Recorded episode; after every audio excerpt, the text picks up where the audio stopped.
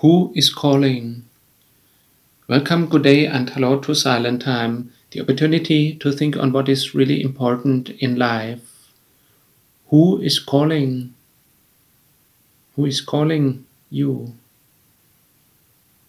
There are many people and many forces trying to call you, but most of all, we should listen to the call from the living God, from the Almighty, from the Creator of the world. He is calling us into His service. Jesus, who went to the cross, He said, He asked us to turn to Him, all the world, then we get saved.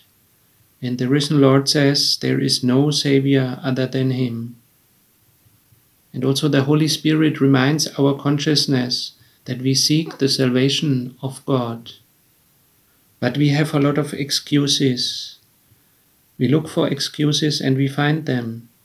We might say, We still have time, you're still young, or someone might say, It's too old, or other people might say they have bad experience with how Christians behave.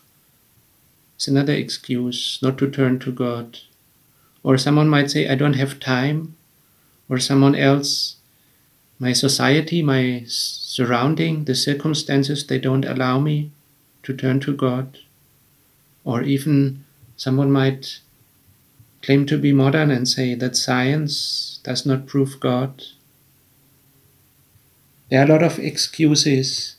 Same as in Proverbs 22, verse 13 lazy people stay at home. They say a lion might get them if they go outside. There are a lot of excuses, lion excuses, we can say. But the real problem is that then, exactly when we are lazy, when we have such excuses, then we become the victim of the lion. Because the lion, the Bible tells us, the lion is, the devil is like a lion. He's going around, roaming around, and seeking whom he might devour.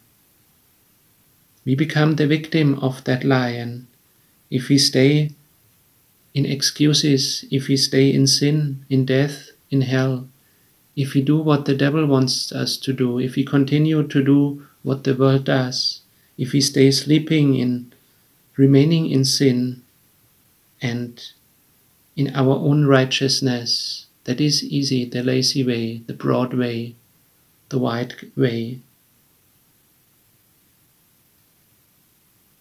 Let's not look, let's not give in to such excuses and listen to the call of God.